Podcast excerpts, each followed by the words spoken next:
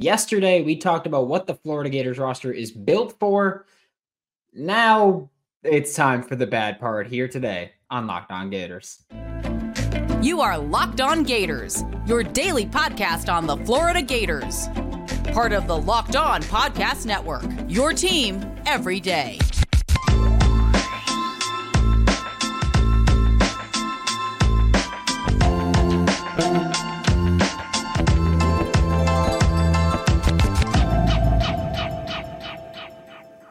Hello and welcome back to another episode of Locked On Gators, part of the Locked On Podcast Network, your team every day. Thanks for making Locked On Gators your first listen of the day. We are available daily and free listen to the podcast and on YouTube. If you want to leave a review, that'd be awesome. Just saying, Apple Podcasts would be nice. Happy Wednesday. I'm Brandon Olsen. Find me on Twitter at WNS underscore Brandon. Find all my written work with Whole Nine Sports, Giants Country, NFL 33 Today's episode of Locked On Gators is brought by FanDuel. Make every moment more. Right now, new customers get 150 bucks in bonus bets guaranteed when you place a $5 bet, whether it wins or loses. Visit fanduel.com slash locked on to get started. And like I mentioned in, in the intro, yesterday we talked about what Florida Gators roster is built to do. Again, what, what their roster is built for. Now, looking at the not so great parts of the roster, I'm going to start at cornerback Uh, because uh, last year cornerback was dreadful. Like there's no other way to put it. This year, I'm not too much more optimistic about what that's going to look like. Not saying that it's going to be terrible, but I am not going to pretend that I think the cornerback room is good right now. Um, you look at who you lost from that room, Jalen Kimber is gone. He was statistically your second worst cornerback, by the way. Just want to just want to point that out. Statistically, he's the second worst corner. Um, Jaydon Hill and nickel is gone. So you've got Sharif Denson coming back, and he's expected to be the starting star. But look at Jason Marshall, and he allowed 24.2 yards per catch, um, which was second worst in Power Five among starters. So 24.2 yards per catch is awful. Then you look at he allowed 10.8 yards per target, is also very terrible. That one I had to do manually, so I don't have the the Power Five numbers uh, in front of me but he also allowed five touchdowns, zero interceptions, and a, a passer rating of 124.1. The best passer rating you can get NFL passer rating, not college. That's a joke. But the NFL the uh, NFL passer rating, the best that you can get is 158.3. Generally, if you get, I mean, if if you get above a hundred we're we're talking about a pretty good performance there. Uh, the the if you were to just you know take the snap and and throw it out of bounds every single play, you'd have a passer rating of thirty nine point six, just for the record. So that that's and that's relevant for who we're going to talk about in a couple minutes. But Jason Marshall, statistically, one of the worst starting Power Five corners in the entire country obviously skill wise he is better than that. He had some plays where it didn't really work out, like you like the uh the Will Sheppard touchdown against Vanderbilt where he gave up on the play. That's going to destroy his statistics. However, honestly, I'd rather the stats than the film watching that and watching him give up to complain.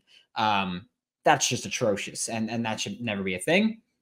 You look at Devin Moore, who Devin Moore statistically was pretty damn good. Devin Moore allowed um, six yards per catch. It was 2.5 yards per target. Pretty good numbers. However, best ability is availability. And that's going to be my stance with Devin Moore is the best ability is availability. And plain and simple, he was not available. Uh, he had allowed a passer rating of 42.4. Uh, he had a pick and a touchdown. The pick, of course, if you remember, was um, batted up at, the line against Tennessee. He was the one that picked off Joe Milton there. Um, and, and, so that's what happened there, where it was batted up and it just went straight into the air. And he ended up being the guy to walk away with the interception from that. He just he, he happened to be right place, right time, which I'm not I'm not gonna take that away from anyone. So Devin Moore, he was also, I think, I think like I, I don't care too much for coverage grades, but I do think he was the highest grade corner for Florida in coverage. Um, and, and yeah, like I said, pretty good year from Devin Moore. Like like the on film, he was pretty damn good. It's just if you can't stay healthy, then I can't sit here and go, oh, he, he's going to answer everything. Like, like he's the answer to Florida's questions at corner. Again, best ability is availability, and plain and simple, he has not been available. Uh, I don't have the numbers, or I didn't bother grabbing the numbers for Sharif Denson because he played such limited snaps. Uh, so I didn't think it was really relevant. Was not targeted. Only played 31 snaps against the pass in the entire season. So yeah, just to me, it didn't seem relevant to look at him statistically. On film, though, looked pretty good. Um, so I again, this is like we've talked about multiple times when we talk about the freshmen taking on bigger roles. It's like a lot of them looked good in limited time. But when you're playing down in, down out, drive in, drive out, things change. There's more film on you to attack you. There's more opportunities to make mistakes. You're not fresh legs coming in against a guy who's been running routes, or if you're one of the edge players, you're not fresh legs coming in against a tackle that's been just working through the entire game. So while Sharif Denson looked great in limited time and a small sample size, we'll see how he looks long term. Same thing with Devin Moore. Devin Moore looked great in a limited sample size. And Jakeem Jackson is another guy that we're going to talk about who played more snaps. Like he played uh, basically almost every game. He rotated in and out. Uh, he allowed 25.2 yards per catch, which is worse than Jason Marshall's, but again, significantly less playing time, significantly less targets. Didn't hit the qualifier for uh, the, the Power Five, so didn't include him in there. 13.7 yards per target, 129.9 pass rating. With Jakeem Jackson, I do think it's important to talk about 55, he allowed 151 yards on the year. 55 of those came on one play against Vanderbilt. And that's also that same drive where Vanderbilt went back at him and he made a play in the end zone to break up the ball. And so it was one of those times where we're like, all right, but like you had a, a bad play, but you came back and you made plays. And, and I will give him credit for that 100% of the time. Um, and then I believe he also got burnt against Tennessee, gave up a big touchdown. They ran like their switch verticals thing um, which is their their pick play type stuff. And he got beat by I believe it was Bru McCoy on that one. Who, hey, if you're a true freshman getting beat by a 25 year old wide receiver, I'm, not gonna fault you too much. You know, true freshman in what your your second or third game, I'm not gonna fault you too much. I do think that he showed flashes uh, on film, but he's someone who's still learning how to play corner and he's he's got a lot of room to grow. Like he's a tremendous athlete, and I do think that with some technical refinement, he could be really good.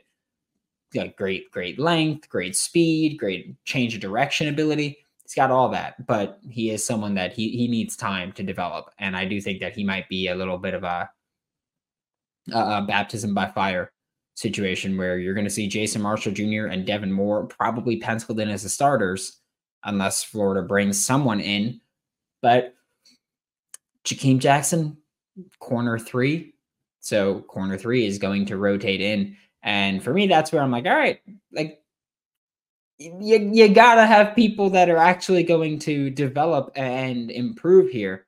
And I do think that Jakeem Jackson can do it. And I do think that Devin Moore, if he's healthy, will continue that Like there's certain guys where you go, okay, with more snaps, they're going to like like they'll get exposed a little bit. And it happens a lot with younger guys. But Devin Moore, someone where watching what he does on film when he's healthy, he's someone that I, I look at and I go, okay, like with a larger sample size, I do think he'll translate to be really good. It's just you, you have to find a way to get him healthy. Hopefully, the new strength and conditioning staff helps him there because he, he's just someone that, yeah, can't stay on the field. And again, I've said it a million times, and it probably gets a bit irritating the best abilities availability, and he plain and simple has not been available. So for me, that's something that he really desperately has to improve on.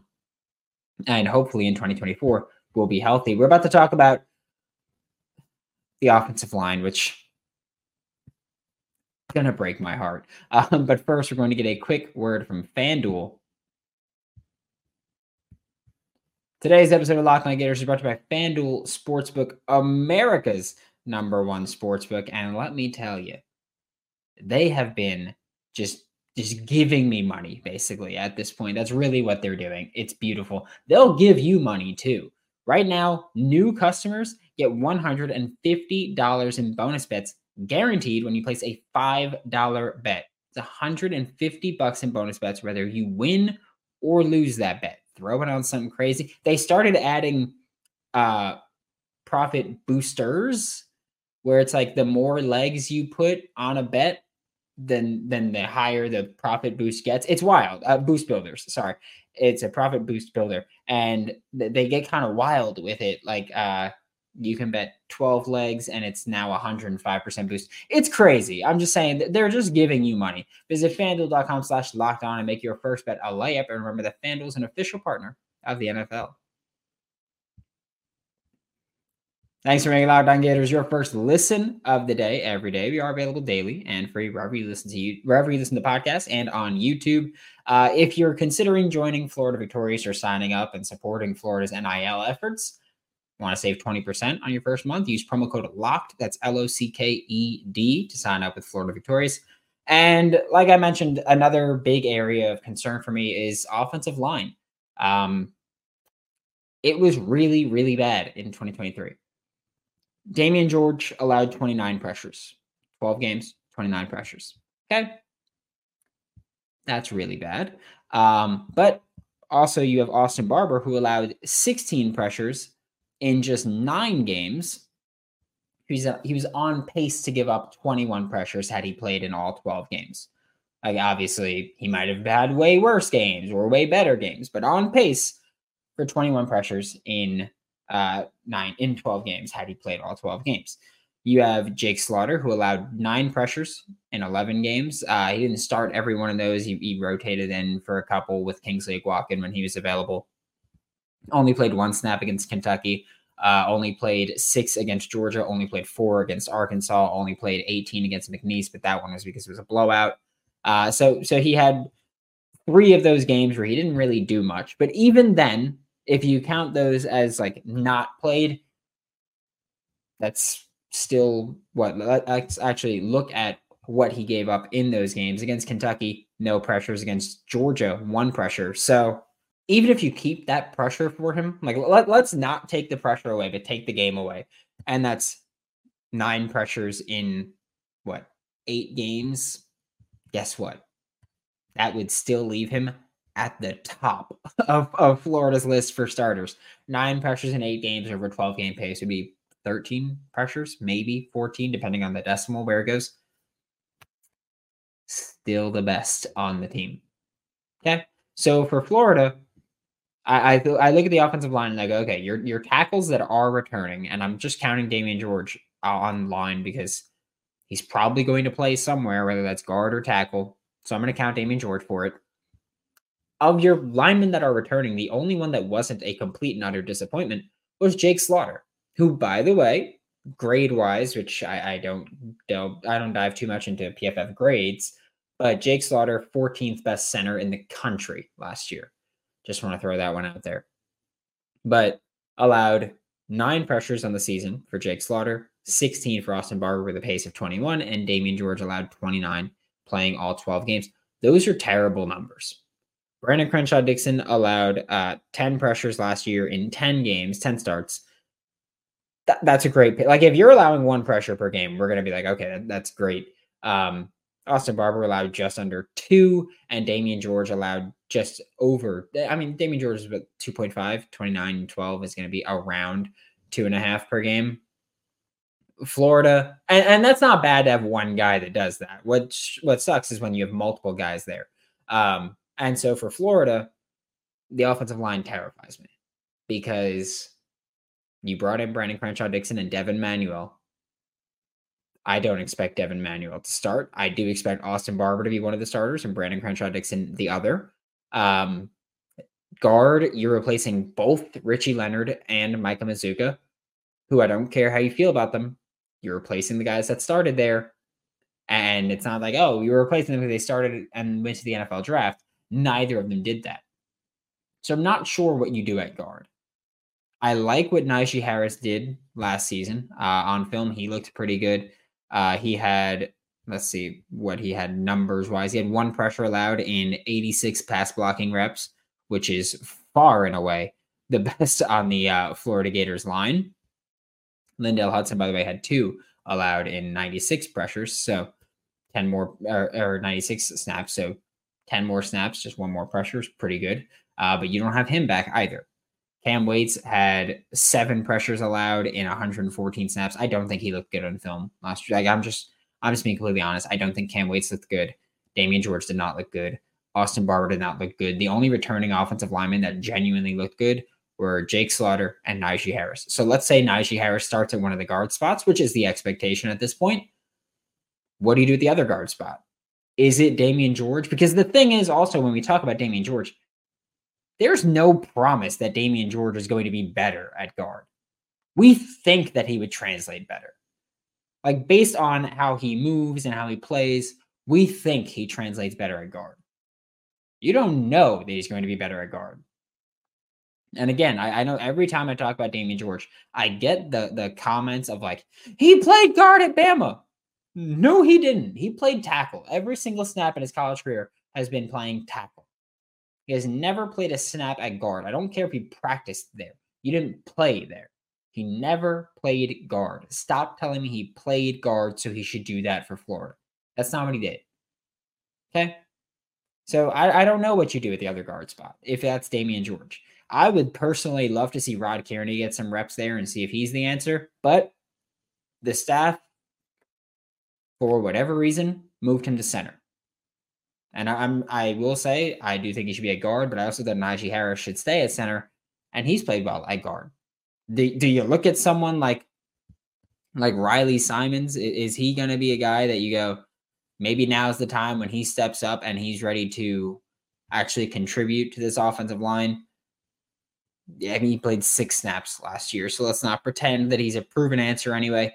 Christian Williams, is he someone that you look at and you go, okay, he can do it? Uh, he al- also only played 22 snaps last year, so like it's it's not like Florida had guys where they were like, oh, you know, they they showed flashes and limited reps. They just didn't play. So I don't know what you do at guard for Florida. Truly, whatever it is, I'm, I'm sure there's going to be multiple guys rotating in and out and trying to figure out the best combination to start on the offensive line for Florida. But I'm not gonna lie to you and pretend that like that that this is a line that has impressed me or a line that I'm looking at and I'm like, oh, they can get it done. Running the ball last year was damn near impossible because of how bad the offensive line was. If the running backs weren't as good as they were, Florida has less than five wins. Okay. So for Florida, I, I know that you got to get the ball out quickly. You got to try to get around the offensive line, but this is just, it's not a promising offensive line. I'm just going to say, like, and tackle play should be improved, and tackle play is more important than guard play. But look, this is, I mean, running football probably going to be difficult this year for Florida. You're probably going to have to rely on the quick game again. It, it's not an offensive line that shows a ton of promise for me and I get it. Like I, I like having Brandon Crenshaw Dixon, I think is your best tackle. I like bringing in Devin Manuel. I think it's a fun competition, but that would require this coaching staff sitting Austin Barber, which I don't know if they're willing to do, or moving Damieon George to guard, which I also don't know if they're willing to do. Like so many of us have had the conversation of Damieon George to play guard. We have no confirmation that that's in the plans at all. So, for all we know, he's just going to be a backup tackle with Devin Manuel, and guard is figure it out mode, uh, which isn't promising either. To wrap up today's show, we're going to take a look at the edge room because the edge room really bad for Florida. Um, I'm just going to be honest with you. Again, like I, I again, I, I tell you that when you come to this show, whether I'm right or wrong, I don't care. You're getting my informed opinion and my honest opinion. And the edge room, very promising. but there is not a single proven soul in that room. Whether you're talking Tyreak Sapp, whether you're talking Justus Boone returning from injury, and I do mean edge, I like strong side defensive end because you're kind of on an island out there, and Jack linebacker, the stand up edge rusher role. There is not a single proven soul in that room that I look at and I go, they're going to be the difference maker that this defense needs. You look at someone like Tyreak Sapp, who started last year, didn't play poorly. He just he didn't play great. And I'm looking for someone who can move the needle. And I don't think Tyreak Sapp does that. We can talk about Kelby Collins. We could talk about TJ Searcy. However, one, very limited snaps that they played. And two, they weren't awesome in the snaps that they did. They, they were great for true freshmen. Like that's what it was. They played very well for guys that were true freshmen. But you look at like pass rush win rate is a PFF stat that I do very much like and I do very much enjoy. Kelby Collins had a 6.3% pass rush win rate. Okay. 6.3% is very bad. I just want to throw that one out there, especially when we're talking about a guy who might be expected to be the leading pass rusher here. So Kelby Collins, 6.3% pass rush win rate. Tyreak Sapp, 7.6% pass rush win rate. TJ Searcy, 4.5% pass rush win rate. Um, you look at anyone, Jack Pyburn, 4.3% pass rush win rate. I'm not saying that none of these guys can end up being good. I'm just saying that they weren't last year. They they weren't very effective last year. And, and that's just something that Florida you're going to have to adapt to and you're going to have to kind of answer. I mean, I, am going to use Princely Umanmielen because again, I, I, do think that, you know, I, I think he's very good, but he had a 20.9% pass rush win rate. Best on the team for starters. Caleb Banks at 10.2%. That's not a good pass rush win rate either, really. And Princely, going back to his uh, his first year playing in 2021 was at like 14%. So like you can take big jumps and you can take big leaps. And where Princely really shined was in true pass sets when it wasn't play action, RPO, that kind of stuff. He was dominant. He had like a 33% pass rush win rate. But this is an edge group that has nobody proven. And while we talk about guys like Kelby Collins, TJ Searcy, Tyreak Sapp, Justus Boone with another year under his belt. Um, when we talk about Jack Pyburn, when we talk about Cam James, and, and we talk about them progressing, and it's like, oh, well, now you're getting year two Kelby Collins and year two TJ Searcy and year two Jack Pyburn and year three, whoever, year four, whoever. Like you're, you're talking about taking those next steps. Yeah. However, and we've talked about this a lot, when we talk about these big projections, when we talk about guys taking big leaps all of a sudden through their projection, history tells you that not all of those guys are going to live up to their their potential, live up to their expectation. Some will probably, especially when we talk about like six or seven guys, and we're like, oh, like these are going to be the answer. Sure, you're probably going to get one or two that step up. However, we're talking about two edge spots where you need three or four qualified players at that spot. So for me, edge is a concern. I like that you brought in George Gumbs. I like his potential. However, he's not proven either. So that's what I'm talking about. I'm not saying that the edge room is going to be bad, but when we talk about what spots on this roster give me concern, edge has to be in that conversation. It has to because you have a ton of youth. Yes, LJ McCray can probably play at that strong side defensive end spot. Sure. Like when you talk about this defense and you talk about the youth, yeah, there's a lot of guys who are probably going to step up. But I don't like when we kind of look at all of them and go, oh, they're all going to be good. It's just not realistic to do and realistic to look at. And so for me, that's where I kind of point out, I'm like, all right, I'm a bit concerned. Like I've I've said, my big concern with Jack Pyburn is that he's seven weeks removed from ACL surgery, and he's looking good in the workout videos that he's posting. Like like his knee looks good to go. but of course, it's not good to go right now. And we do have to talk about what development he's really going to get in the spring. And even then, because he he wasn't, he straight up was not good in 2023. For a, a, a walk-on player, like yeah, yeah, for what he was and what the expectations were, he was good. However, as an SEC starter, he wasn't. Like he wasn't that quality, and he started, I think, one game. Um, but he he wasn't a starter quality player there. And so I, I don't think Florida has any proven starter quality players in that edge room. And again, we could talk about guys who we think will project like Kelby Collins and and uh, Tyreak Sapp getting better with another year as a starter and, and TJ Searcy. None of them are proven. That's my concern. I don't think that they're bad. They're just not proven. And when we talk about expanding the sample size, there's a decent chance that at least a few of them are not going to take the next step that we're looking towards. At least on the bright side, a lot of those edge guys will have a second year with their position coach and Mike Peterson, where we talk about defensive line guys, you're going to have a new defensive line coach. Maybe he's teaching you different things, and now you have to learn different things. Same thing with linebacker and in the secondary. Everything on defense has changed except for the edge room.